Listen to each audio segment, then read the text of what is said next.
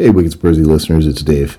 Excited this week to share a two part series of episodes with you on sports science and how it's evolved and what it looks like in practice today. We have three special guests with us. Gina Younce, who serves in a high school environment in the U.S., Nixon Dorvilien, who um, has experience both in the professional sports space and college university space, and Dr. Jeremy Bettle, who um, has lots of experience in a number of different arenas, primarily focused in the university and professional ranks. Good conversation. We'll release uh, episode two of this tomorrow, and hope you enjoy. Thanks. What time is it? It's time for Wicked Spursy.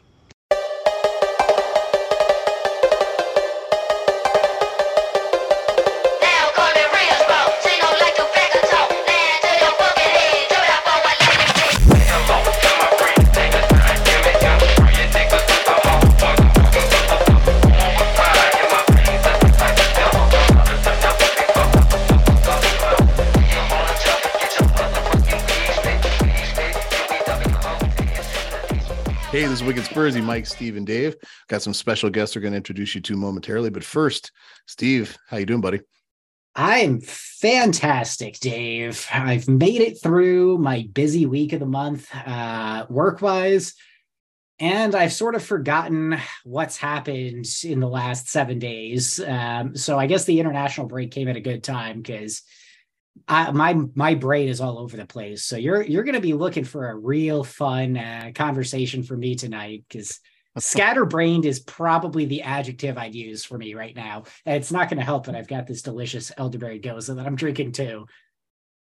I'll be Very all over nice. the place. It's Very nice. Fun, fun time. Quick question: When when is the trophy presentation for your uh, your league dominating uh, third and fourth grade outfit? Uh, I did a little mini ceremony in the lodge. Um, you know, we had to come inside because it was downpouring uh, when the season wrapped up. But uh, yeah, I lined all the kids up, gave them their medals, gave them a little, uh, you know, good for you. This is what I saw. This is what I liked. You know, great job. Keep it up. Good luck in the future. That sort of thing. Um, it was a great time. Everybody loves Coach Steve. It, it well was done. really weird like out of the corner of your eye catch parents like filming you giving their kid like their medal and, and little uh, pep talk. Wasn't sure how i'd feel about that but you know i just ignored it did my thing and uh, everybody seemed happy for it so. Very nice. How about you mike? How you doing man?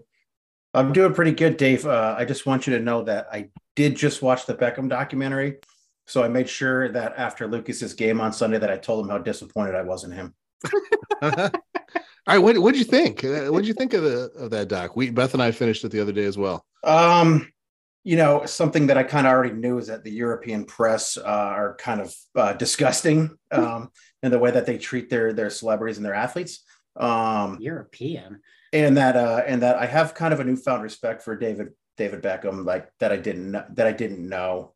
Um, I should have had. You know, he's definitely he's definitely um, and obviously this is it's not like this was a hit piece type of a documentary. It was a you know it was it, it was from the perspective of david and yeah it was there and yeah for sure. You know and but i mean it they didn't they didn't lay off any of the criticisms of any of the uh the primary characters in the in the documentary. So i think that um obviously it being from their perspective i thought it was great. And i do have a new newfound respect for him uh, especially as a as a family man yeah candidly i i was um you know I, I remember all of those things happening like I, am roughly the same age as david, david beckham. So i remember kind of watching that from afar as just a, a guy in the us who heard about this dude going through that stuff and and marrying a spice girl and whatnot. I thought it was interesting interesting how they handle the infidelity stuff right? Like they they acknowledged it for the most part but then they also kind of said like this is our private stuff um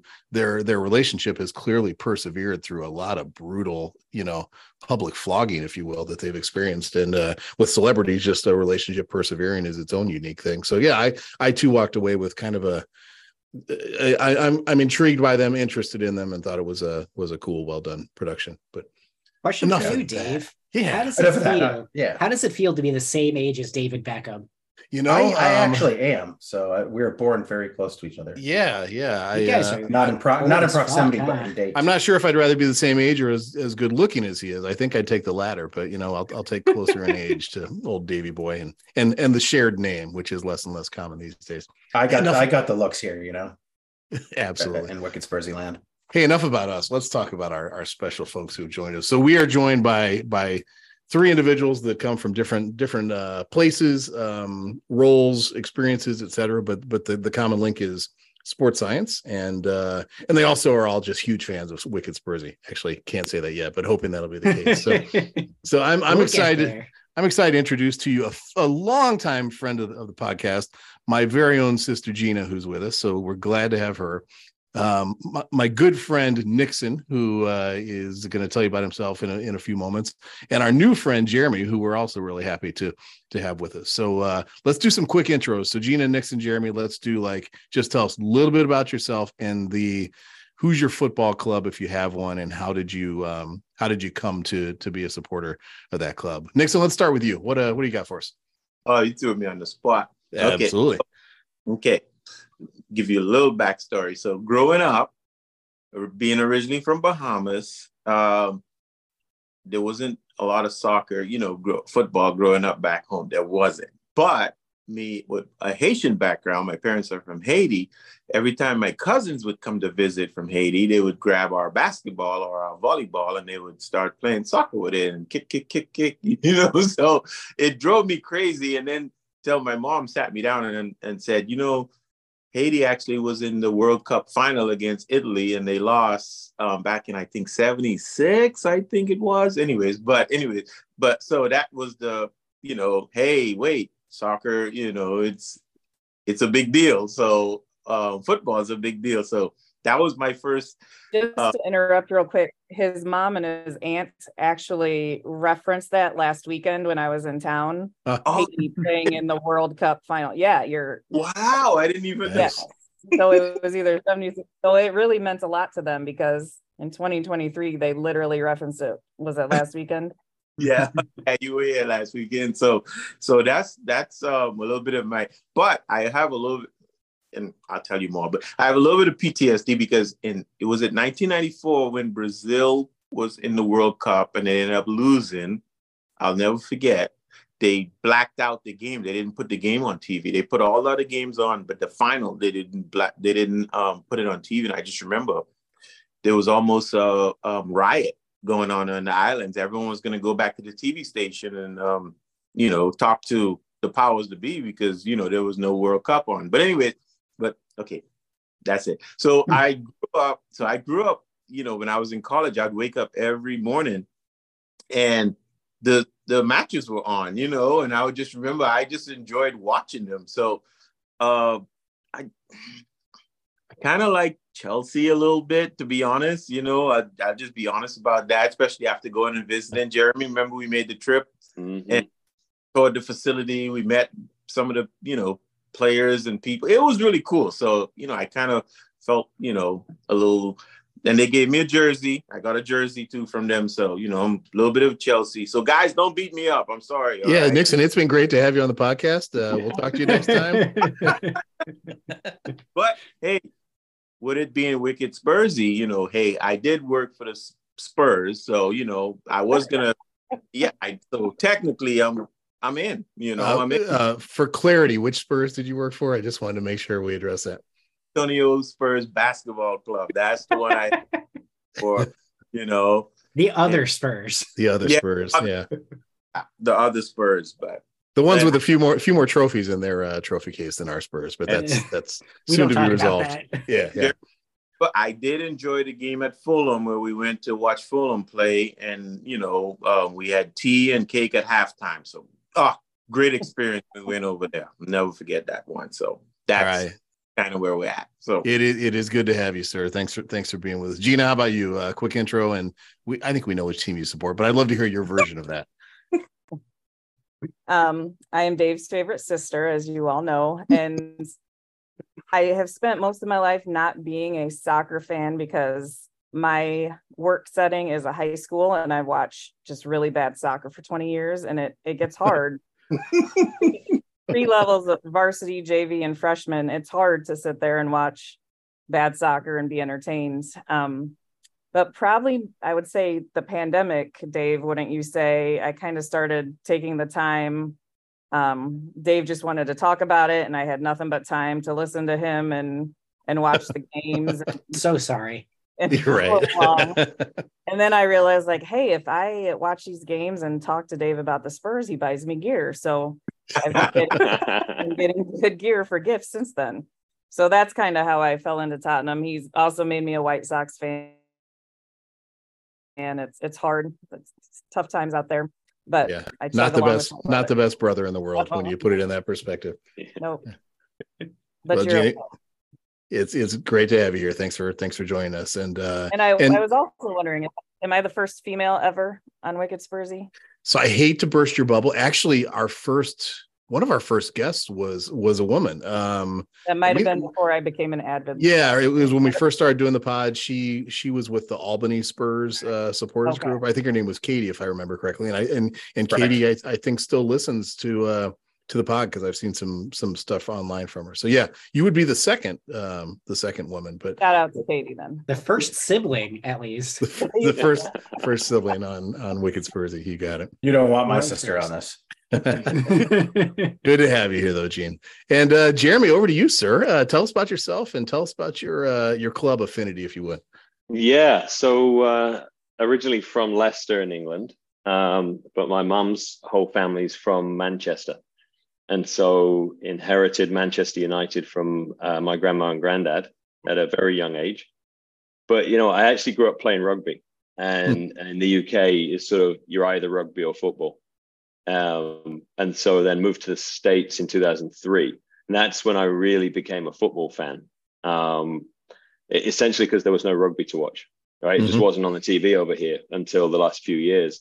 But the premier league was on. And so just got super into it you know and uh, and that's when i really really started enjoying it but you know it was um something i'm sure you guys will love hearing about you know growing up just winning all these trophies you know it was just unbelievable you know it's uh, Not, I- I not was a little familiar. Not, confused. not No. I was a little confused when Steve started his story about, you know, like winning these trophies. I'm like, hang on, I thought I was on a Spurs podcast. Like, my my third and fourth graders. they- yeah, well, that, that made much more sense as you as you got into the story, you know, like. Yeah, it turns out uh, when you coach a very niche rec soccer group Yeah. in northern Vermont, uh, yeah, and you actually know what you're doing, it, it does make things a little bit unfair. yeah, yeah, yeah. So, Jeremy, uh, Mike Mike referenced that that Beckham documentary. So, first, have you had a chance to watch that? And second, Yes. um, yeah. So, what what you know, being more closely from that era and area, how how did that sit with you? Well, yeah, just watched it all play out at, at the time, and you know, it, it's just it's a very common story in the UK. You know, with our, our athletes, our celebrities, it's just the the way the press just tear them down. It's just it, it's really disgusting. You know, and so he, at the time, just remember feeling for for David and, and his family, like everything they were going through. Like it was it was brutal, like just unbelievable to watch them go through it. And and I think what I didn't realize at the time, because I was pretty young then, was that he was like 22 years old. Mhm. You know, this isn't like, you know, he's a 35, 40 year old man, you know, dealing with this. You know, he's 22. He's he's playing for his country. He's he's had, you know, one little random act, you know, that's sort of out of character from the guy, A- and he's just vilified. A- And he's a wonderful human being like a wonderful human being. Like I've I've heard stories from when he was an under 21 England international as the captain, and it was one of the press guys' um, birthdays or anniversaries or his wife's birthday. David showed up at his room on a team day off, took his kids out for the day, babysat for his kids Hmm. as the England captain for the, the youth team. So this guy could have the day with his wife, right? You know, these are the things that he does. And then even like, you know, when when we played Miami when I was with with NYCFC, you know, David's there, he's on the the field and he's shaking hands with everybody on the field, like going around like actively, you know, all the staff and coaches are on the field after the game, you know. Um, and he's a, a full part of that. And he's he's got I turn around, he's got one of our coaches' phones in his hand, and he's recording a message from his mum because he's from Manchester. Right. And he, he's like, hey, you know, just wanted to say hello. I'm here with Dan. And, you know, just just taking time out, you know, and just just he, as big a guy as he is, as big a celebrity, you know, just what a, a wonderful guy. So I think some of that came across in the documentary and um and I, I you know, I just think it, it showed him in a really good light, you know, but but not not falsely so. You know, I think is the the point I'm trying to make. Yeah, yeah. Great perspective. Thanks. Thanks for sharing that. Mm-hmm. That's good stuff. All right, let's get to uh let's get to what we're we're here to talk about. Um and I I would I would just encourage the the whole group feel free to anyone jump in at any point in time. But I guess the the visual I have in my mind is, you know, um many sports fans also have some experience playing sports. It's kind of like I used to be in the education business. And one of the biggest flaws of that is everybody went to school. So everybody thinks they know something about how school is supposed to work, right? Because everybody went. And um, sports fans that have played sports all think that they know how everything's supposed to work as well. So when I when I flash back on my high school experience, and Gina knows the, the guys I'm going to talk about, when I would sprain my ankle playing American football, the coach would literally hand you a Home Depot bucket and say, "Go fill that up with ice and water." And put your foot in it and let us know when you can play again. Like that was that was it. That was the extent of of the support you got as, as an athlete. And we know that it, even at the levels like that you know that has changed significantly. I'd love to hear kind of what's what does that evolution of sports science look like from when it didn't exist in lower levels but it did at the higher levels of sport to kind of where that sits now. What does that what does that kind of uh, pattern look like over the past maybe couple decades if i'm if i'm painting a picture uh, correctly with that? Anybody want to take a shot? I i can start that because i still do work at that lowest level i'll call it. We still fight that mentality um, because the coaches are old school. Like it's, I still have kids coming in saying I did the ice bucket or my grandma told me to Epsom salt tonight. Um, right, right, right. Everybody, I didn't get water when I was a kid. I don't know why all these kids need stuff. Like it's really still a mentality of a lot of these coaches. So from an education standpoint, we're constantly trying to explain why we do the things we do um, I'm sure Nixon and Jeremy have a different clientele they're dealing with, but I'm dealing with minors whose parents at home are the ones dictating what's happening. And it is, it's still hard. It's hard to overcome those those old traditions and things we all grew up doing, even though science proves otherwise. And you could talk to your blue in the face about evidence and the science and and my population is hard hard to come around and, and Gina, for, for context for anybody listening, you're you're in a high school environment, but you do have a couple full time training staff, and there's, and there's and that spectrum is yeah. like there there are schools that outsource their training just at at events, right? And we're we're they're, well off compared to a lot of high, there's two of us sure. full time athletic trainers. It's a big school. It's over 3,600 kids, um, but it yeah. So we're not. It's not brand new there, but it's mm-hmm. getting people to buy into what you're doing. Um, and so yeah our kids have it good and the ones who come back from programs less than d1 are like oh you guys are better than my college trainers well you also need to realize your college trainer has two people responsible for 20 entire athletic mm-hmm. programs and traveling and all these things that they just can't do a good job like it's gotcha. not necessarily yeah. their mm-hmm. fault it's the setting so so our kids do have it good but we're still fighting the old the old myths and the old theories and grandpa mm-hmm. and grandma and yeah. I mean, I, you I get that say. stuff from like like the the Mexican grandmas and Filipino grandmas have some fantastic things that honestly probably work better than what America does, mm. but mm. it's just not normal and no science and all of that. Yeah, I gotta say, I was actually impressed um, when I did the uh, rec soccer coaching this year that they explicitly stated in the rules, you know, we're not heading the ball. Like this is not a healthy thing for kids to be doing at this age. Um, except, you know, with third and fourth graders, that was an easy conversation. Why can't I head the ball? Because I'm your coach and I told you not to. Right. End of discussion. Like you, you don't have to argue with me. You're just going to do it. And your parents are going to have my back because I'm taking care of their kid for an hour and they don't have to deal with it. So nice but but still you know it's one of those things where i don't know if if i would have seen that if i did this you know even five ten years ago correct it, it, it's all evolving for sure Nixon, Nixon and Jeremy, you guys work in different levels of sport. What does that look like across the, the decades for you? So uh, to piggyback off of Younce, um, the way I would say is so in our setting, in the university setting where I'm at right now, it's just a little bit different from what Gina's experience. And even though sometimes we get the curveballs from, you know, the parents that get involved a little bit, but it's fine. We do a great job of educating them. At my level, at the university setting, what I find is, um, for me, it's just real important of like building a relationship with the parents and mm. then the care that the students are going to have. And when I let them know that there's it's not just me, right? It's like a team of 20 people that if I'm stuck on something, there's a resource that I can go to, you know, to, you know, a specialist that's with a different team that can help. So that's one thing that's for me, I build that trust. And then two, I, my approach is, hey, one, first thing we do is we respect the biology, right? Whenever there's an injury, you know, obviously there's tons of research that's going on and, you know, like you said, things are continuing to evolve. So that's one thing we do. So I have, um, in my downtime, I, am a nerd, so I love reading anything science. So like I just love reading anything science or anything related to performance. So I'm always trying to see, okay, what's best course of treatment for boom ankle instability? What's best course of treatment for you know shoulder um, instability or whatever that's going on?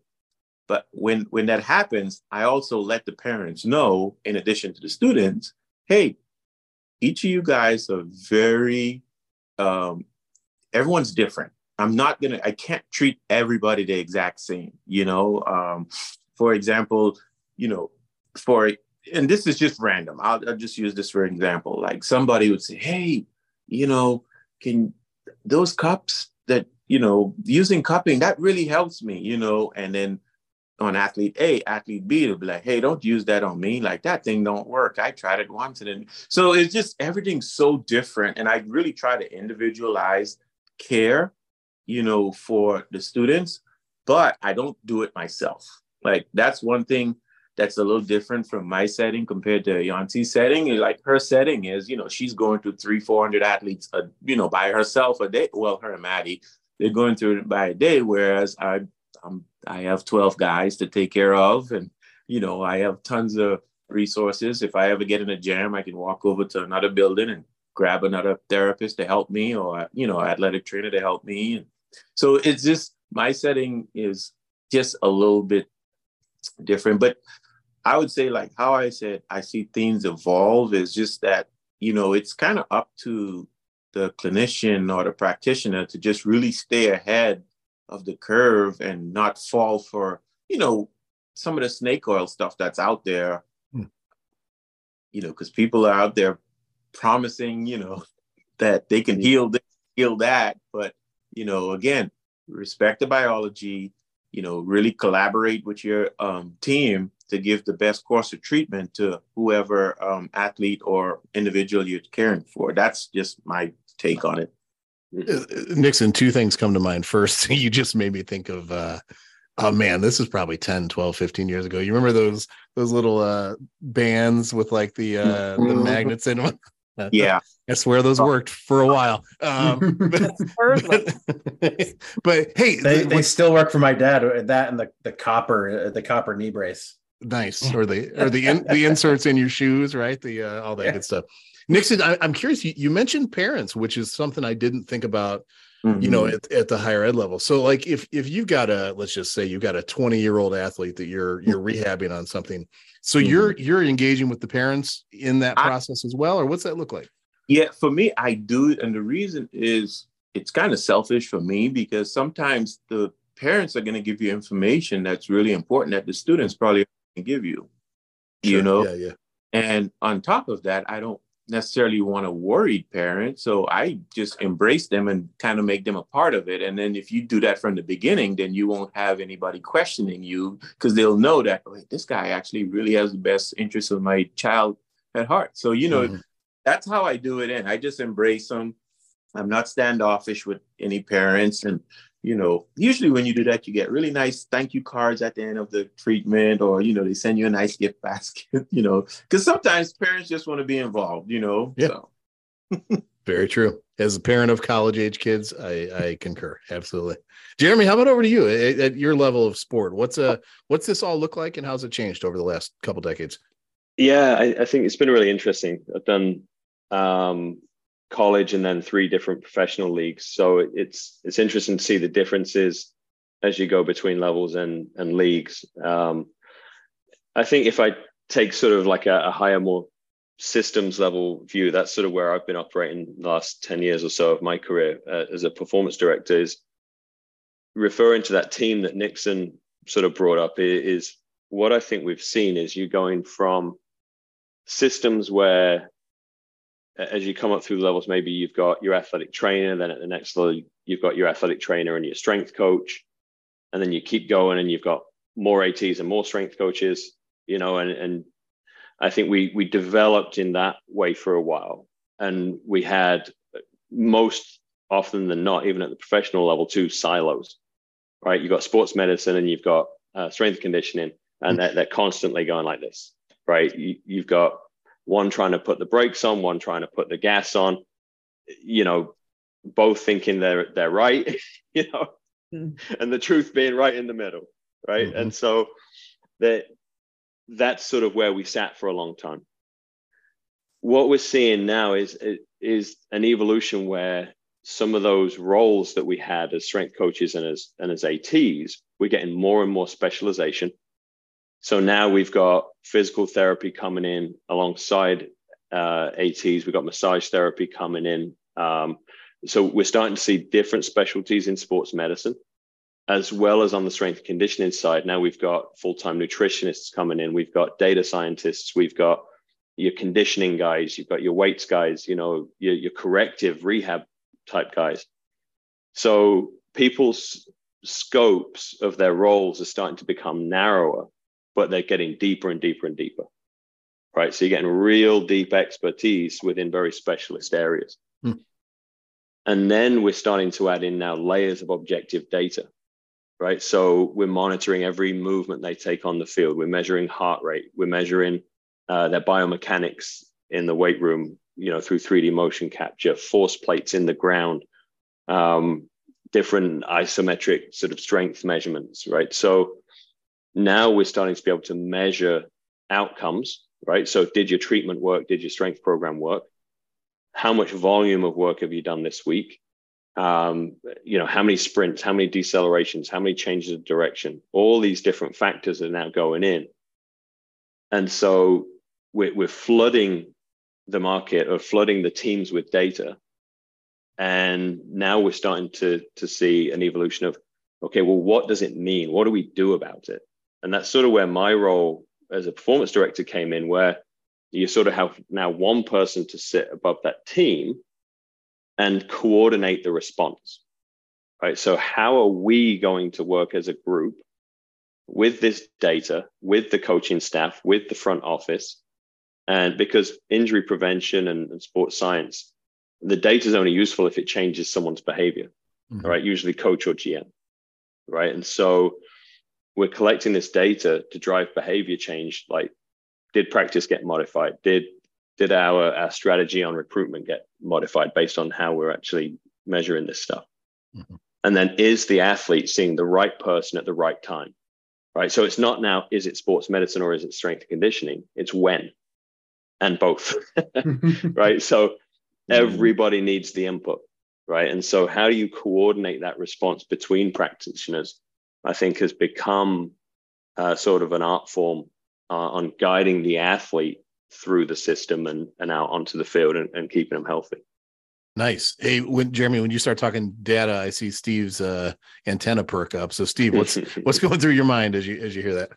Well, I mean, that comment about data is it's that's my life, right? Like, mm-hmm.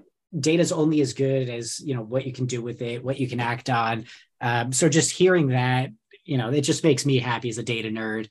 Um, but I, I, I, do have, um, you know, as we've been talking about this evolution of sports science and the applications uh, to the players, it got me thinking about something that I've only very recently started to notice at the um, professional level, mostly. Um, and it's an, in my opinion, I think it's probably going to be the next evolution of this whole sports science conversation. And it's not the the physical aspect; it's the mental one, right? So we've seen a couple of players this season so far come out and talk about, uh, you know, their battles with mental health and fatigue, and uh, you know, just external factors. You know, we've talked about last week the the yips uh, some of those different things that pop up.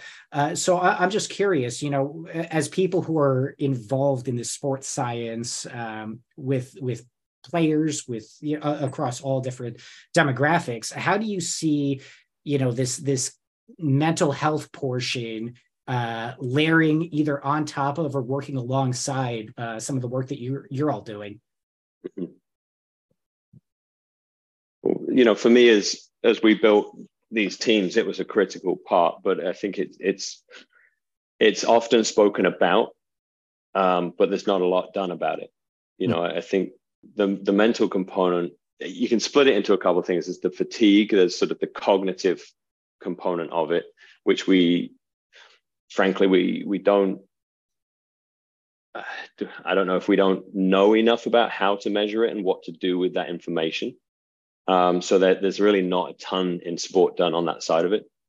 And then the psychological piece, which is a growing field in sport, it's still emerging for me in sport. You know, there's still a, a huge uh, portion of general managers, coaches that just don't believe in it. You know, um, it's a huge issue in, in sport because, like, from my level, you've got a guy who just signed a hundred million dollar contract anyone want to hear that guy complain about how sad he is?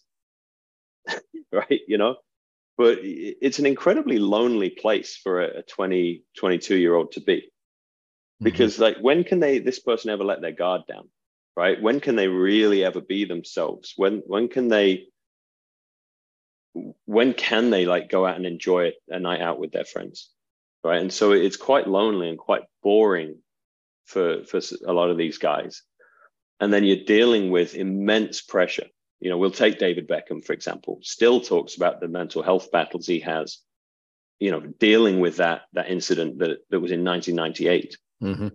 Right. And this is a guy that's been at the top, you know, and is still at the top and is still dealing with that. So how we're helping these, these young men and women deal with the pressures uh, of carrying a nation's hopes on their back or, or carrying a team's hopes on their back. And then the the vilification that can come if they don't perform every single night. You know i, I think it's a, a huge part that sits right alongside what what we do. Because often and and you know i'll i'll, I'll turn over to, to gina and nixon here because your athletic trainers are, are, really your first line of defense. They're, they're sort of your first aiders in the mental health world you know because that that kid's going to sit on the table with the trainer and that's really one of the only places that they're safe to talk about this stuff. Hmm. all right safe to let their guard down. That and and i would get it sometimes in the weight room. But um yeah that that's where i see it fitting right in with what we do because we're the ones that they talk to gina what's that look like for you at, at, at your level he's absolutely right like we we hear we hear all the gossip we hear all the stories we hear all the things um, the training room really is just kind of the place where everybody talks about everything. But then on like on the flip side, one of my projects for this winter is we have all kinds of emergency action plans, but I need to write a mental health emergency action mm-hmm. plan and we don't have one and nobody's ever told us to have one.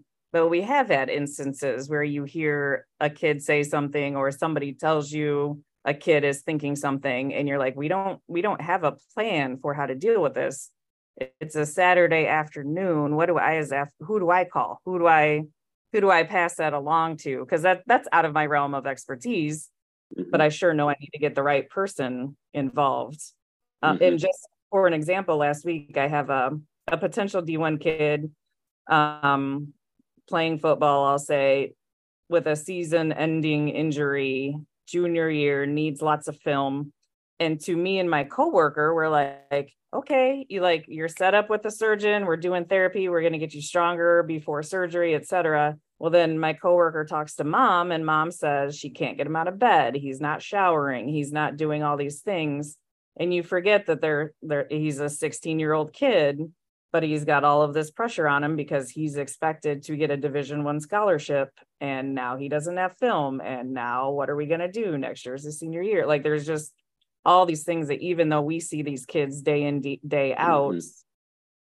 i a i don't realize he's not showering and b like okay this is a little bit more going on mm-hmm. and i see this all the time so this is nothing to me this is the first time he's gone through this situation and this is life altering mm-hmm. to mm-hmm. him and what he expects so it's just it's sometimes it's good to get those reminders that like this is not as easy as I think it is, and this is a bigger deal than I think it is, and this affects him in more ways than I realize it's affecting him.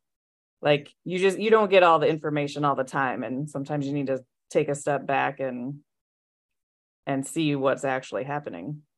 And Gina, I'm going to make the assumption that um, in your space, you've you've got a lot of connections medically that you can make referrals to and obviously you direct direct you know kids to their family physicians and whatever it may be. But i'm i'm guessing in that in that mental health space when you realize that a, a student needs to talk to someone you don't really have the you don't really have the roster of folks to call on right? Like people are more on their own. school day there's counselors available sure but yeah. when i'm in the training room is not when the counselors or anybody else is in the building. So like yeah yeah we did have a, a thing where we needed some help for somebody on like a Saturday afternoon.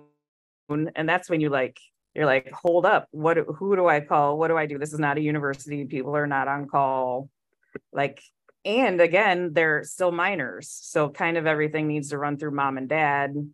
It's just, it gets complicated that you've got kids who don't, they might tell you something and they don't want mom and dad to know. Now, if it's a mm-hmm. danger to anyone, of course you deal with that. But but there's just a lot of questions when they're minors and uh, uh, school where Nixon has it different. He can kind of control those variables more and handle things on his own, whereas I don't have that. That because he's because he's only got twelve kids to worry about, is what you're saying, right? Nixon, what do you think? What do you think on this on this question from Steve? Uh, you know, as I'm hearing, you know, you speak Dave and Steve and Mike, I, I, oof, like it just my memories just kind of jogging back right to what about 2012 2013 when actually was in the same space with jeremy and i for the first time actually got to saw the importance of you know a mental you know sports psychologist you know just because you know we were dealing with athlete who came back from a very gruesome injury where you know he probably could have lost his leg and just to see how he was able to work with sports psych and to actually go on and to truly excel. You know, it was just just watching that, you know, that kind of gave you a true appreciation for what was happening. And then then actually it became a big, you know, believer and like, yo, this is important, you know, because people actually do. Because before that, I hadn't really understood mental health, you know, showing my age a little bit. But you know, then you know, you get to different spaces and you're like, yo, like Jeremy said, like we can't handle all of this. We need specialized people in different areas, and like let's approach it as a group. You know, you go to different teams, and the first thing, hey, we don't have a mental health coach here. We need one. We need a sports psychologist here because you know mental health is real. You know, especially well. I wouldn't say especially in this day and age, but it's just more awareness to it now, right? There's just probably more, much more awareness to it. And honestly, it's just it's it's it's so important right now, especially in this day and time. Um, in my space right now in the university setting, you know, um, I'm fortunate, you know, like, you know, if something happens, I could go over to the next, you know, go over to the next building. Or a lot of times our sports psychs, they just come to practice and they're just sitting there for practice. And I, hey, anybody need to see me or whatever? Because sometimes you do have to bridge that relationship. Like, hey, you can trust this guy. He's definitely going to help you, you know, much better than I can because but I'll probably tell you how to handle it. It's not professional, you know. So um, but yeah, no, um, yeah, and like honestly, the piggyback though on like what Jeremy said, like or the evolution of sports science, it, it's like, you know, nowadays it's not efficient. It's really not efficient to try to do everything by yourself. You know, like there's so much. Like, why not have a group of eight people who could like, you know, split up the pie and you make it much more efficient. You know, um, instead of trying to do everything yourself, like those days are gone. You know, you just sitting there, like it's not in the best interest of anybody, not the club, not the athlete, not yourself, you know. Um, so anyway, just wanted to share that part. All right. Outstanding. It, Outstanding. Sorry, Gina, go ahead and even try to jump in. From a, from a mental health standpoint, it's going to filter up to you guys in those higher levels because oh, yeah. my kids are so much more open about therapy there's so much more like I have a kid who leaves every Thursday and she's like, it's therapy Thursday. Like, there's no shame in it. These kids don't care. It's such a thing to them that it's normal and accepted that you guys may not be there yet in the college and professional levels, but these teenagers are so much more open about it that it in a sport level, I I think it is going to become just more of a just another day at the office where these kids are expecting more mental health help if that makes sense.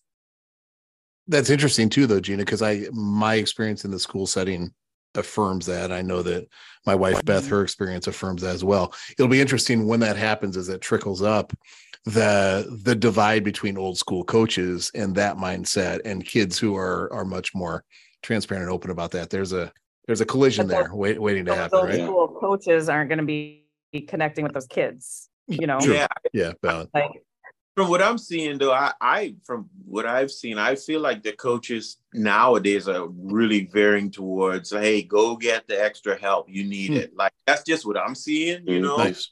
Um, just because um, the world has changed, you know, mm-hmm. like yeah, the world really has changed. So like that old school mentality is gone. Like you, yeah, toughen up. No, no, there's so much going on. So. gotcha. Jeremy, did you have something more on, on this one? Yeah, just just that, you know, to echo on these is that it really does reach every level. You know, I, I think we've we've seen very worryingly there's there's been a number of, of suicides within premiership academies, you know, with with top football clubs back home. Um, you know, including my former uh, former group. So I think the you think about the access that the fan has to the players these days. It is so much greater than it was mm. when when we were coming up. You know, we talk about you know we're from a different era, and and these days it's more important. It sort of is, right? You've got these athletes who've got a million followers you have a bad game, they they've all got access right into your cell phone, mm-hmm. right? And they're they're sitting. Guys are coming off off the ice, the field. The first thing they do is open their phone, right? And so they just got this stream of of negativity if they've had a bad game, or if they're on a bad run, you know, and, and it's vile stuff. You know, all that I stuff mean, can you... going to Beckham, but just it, but it's on your phone, yeah. right? And yeah. it's everyone gets their say. Yeah. I can't I can't imagine uh, you know Roy Keane having a having a social media account back then because he probably would have tried to seek out every single one of those people and, and yeah yeah I'd say that would be true. I don't think that, anyone that, would have dared leave anything other than a nice polite comment on Roy's uh, right Roy's social media. You know that's that that's just a yeah and, and again that's just a sign of the, the times and things how things yeah. are changing. Yeah, yeah I, one of the players one time we're in the playoffs you know, and he's on his phone. And I'm like, wait, why are you on your phone? Like, it's just to be, like Jeremy said, all bad stuff. And the player turns around and looks at me and he's like, Nixon, this is all I know. He's mm-hmm. like, I mm-hmm. in the phone. And when he said that, I was like, whoa, you know, like it was just, I don't, I have a Twitter that I don't even have on my phone. I check it once every couple months, you know, but it's just like these you know younger athletes you know it's kind of a part of them and you know it maybe that part of it triggers you know the mental health mm-hmm. issues that's going on you know does but uh, i'm just saying like oof yeah Mike, I know you uh you had a question you wanted to throw out there. What do you got for us? Yeah, so uh, not not to pivot completely away from the mental health because this actually has um it's it's not a natural segue, but it, it does have uh, a little bit it plays a little bit into it, but um I have always kind of been interested. I'm I'm also a mental health prof- or mental health. um, uh, uh, I'm something of a scientist Uh, myself. I'm a healthcare professional myself. Um, I like to look at professional data myself. So I, I like uh, I, I I see these I see the physical injuries that happen um, that happen to a lot of uh, I work at the University of Vermont Medical Center. So we do we do treat a lot of the athletes and we see a lot of these athletes that um, post physical injury. But um, my question actually has to do with nutrition and and how that's come along because um, when I was younger and, and I played I played high school football and, and I know Vermont is not necessarily known as the as a as the you know the the highest level of of uh, high school athletics or football in in the country uh, outside of maybe hockey.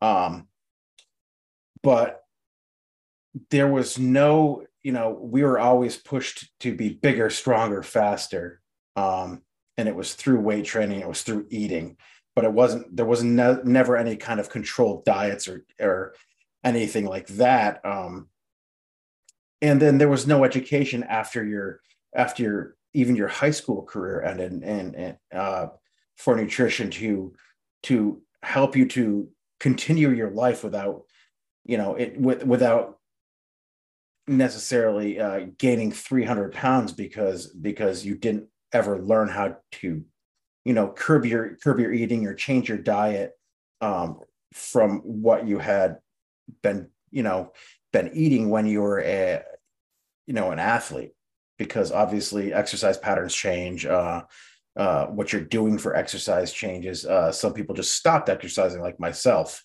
Um, and you know mostly because of an injury that that forced me out of the sport. But um I, I'm seeing it with my my son in the younger in, in at the younger levels. He plays club soccer um, uh, at at one of the bigger clubs in Vermont, and they are they are pushing not just not just diet, but they're pushing um, and trying to fight against the the sports drink. Uh, um, you know, the the sports drink community because you know you have all this new stuff out there, Prime that claims to be a better sports drink than Gatorade, and then Gatorade's trying to combat that with their own stuff, and then Pedialyte's doing something now, and like Hey, Mike, just all be- this different stuff. Just be careful here. Don't screw up our AG1 uh, sponsorship we're trying to get. Just you I'm know, not. I'm not gonna. I'm not. I'm not gonna shit on them. So All right, we'll- good. we'll- I'm just saying. Um, so at the younger level of soccer, where I see my son, I, I and my son is very re-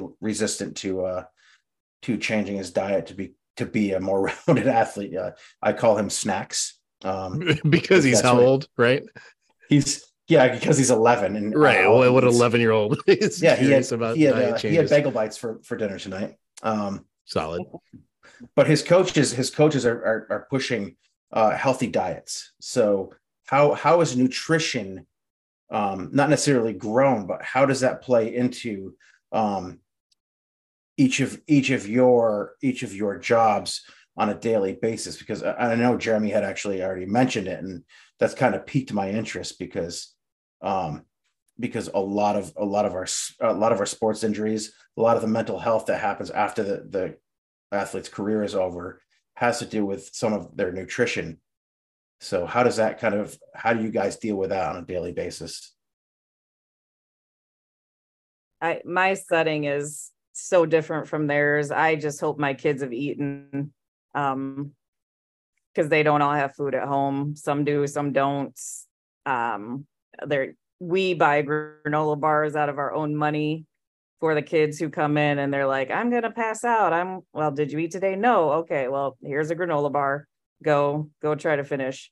Um, and then even my like my future D1 kids, I've got some elite athletes that come in before four hours before a football game, smashing McDonald's and Chick fil A. So, like, we can talk till we're blue in the face, but they don't want to hear it yet and i don't think they'll really make those changes until they're actually in college and see like oh maybe i really shouldn't be eating a baconator when they're when they're in like a more controlled environment where yes yes So, so Nixon, as they as they come to your level, do you see that transition happen? Do you see 18 year olds eating eating Big Macs and 19 year olds getting it together, or how's that play out?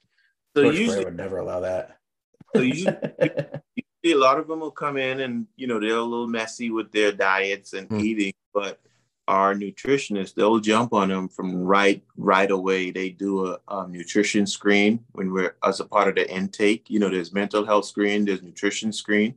So if somebody's flagged, you know, which is really helpful for me, the nutritionist, you know, hey, this person was flagged. I need to sit and visit with them and educate them. With and that makes my life much easier because what they do is then they'll go in and then they'll help make a plan for this and to and educate this athlete you know hey you know you can't eat just you know whatever sour patches before practice you know how about this and it, you're teaching them elite habits you know and behaviors and like how to treat yourself to be able to um compete at this level, you know. And I wish I had a picture for you guys to see right now because we have a huge nutrition station in the practice facility right between the weight room and the training room. So as the kids walk down the stairs, and it's all educational, like, you know, they'd say, hey, this is probably what you want to eat before practice to fuel yourself. This is what you want to eat post practice to fuel yourself. Hey, during practice, if you're hungry, you probably want to snack on this. So MySpace, they do a really good job of really um, transitioning the students from, you know, Younce's level to, you know, to Jeremy's level, you know, so I'm like right in between. So I, I actually get to physically see the transition of, hey, let's change your habits. You know, no, you can't eat 20 chicken nuggets and think that you're going to be okay. You know, so like for me, like that's just how I um, see everything for me. So, so Jeremy, um, we we uh, we support a club who you know had a, a manager recently who we like to call the football terrorist, a guy named Antonio Conte, who famously came in and uh, did away with ketchup in the uh, in the in the, the the cafeteria space. What's how how Which I'm fine with, just so you know. I'm, I, I'm fine with him getting rid of Uh, ketchup. that ketchup is delicious with, with certain things, but yeah, not the worst thing he's done. But Jeremy, like, how intense or not is that at, at the highest levels of sport? What's that look like? Yeah, um, not particularly. You know, it it it varies massively. You know, I, I think you know Nix and I had one athlete. You know, when we worked together, who would hide in the stall eating uh, chicken fingers before games, uh, in the bathroom stall. Like In the bathroom stall. yeah, like, that that's a true story. Wait, feet That's up, where I feet up, so you couldn't. Oh up. yeah, yeah, like literally hiding. Yeah, feet up, eating That's chicken great. fingers in the bathroom stall. Yeah. Need to talk to their Um, therapist about that one, didn't they? Yeah, exactly. Right. So he's hiding because he knows he's not supposed to. yeah. and, and so I think you know the background that people have come up in, like a lot of these guys are going to be really good, right? They're good at their sport, and they're going to get away with it. Hmm. So there's still a massive component of education when they get to the pros, you know, because everyone doesn't come through a, a system like like Nixon's got, and so we still have a big job to educate people, and and I think what I've always tried to do is create an environment where they it sort of happens to them. Right? We we create the environment where the food we feed them is absolutely elite.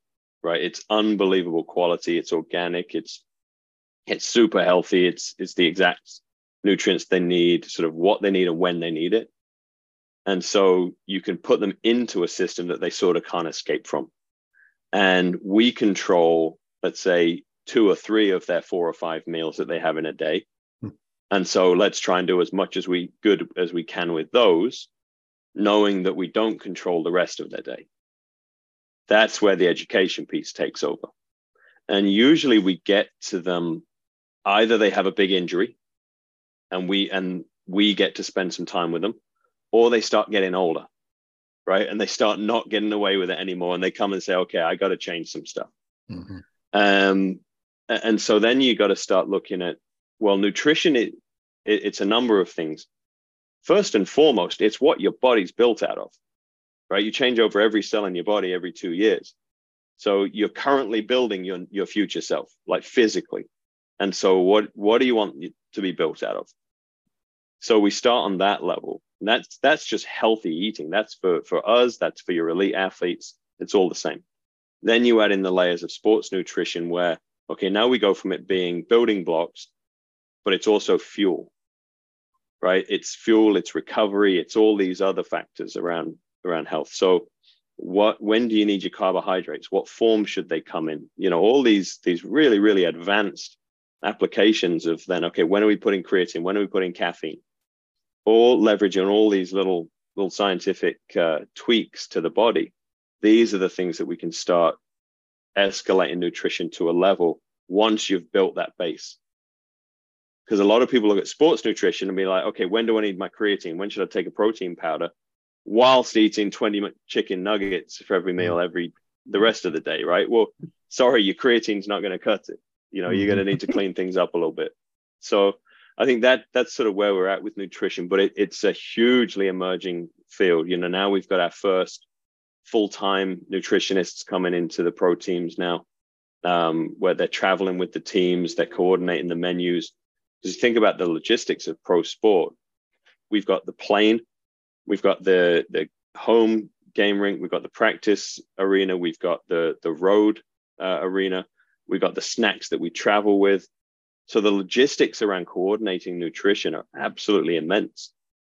You know, just coordinating the menus of what are we having and when and why. You know, before we even get to okay, this guy's injured. Does he need to increase his calories or decrease them? you know, depending on the surgeries that that they're having, you know, so tons going on there. Jeremy, so, because I know Steve, I can see his wheels turning like he's literally the it's going. What what do you have, Steve?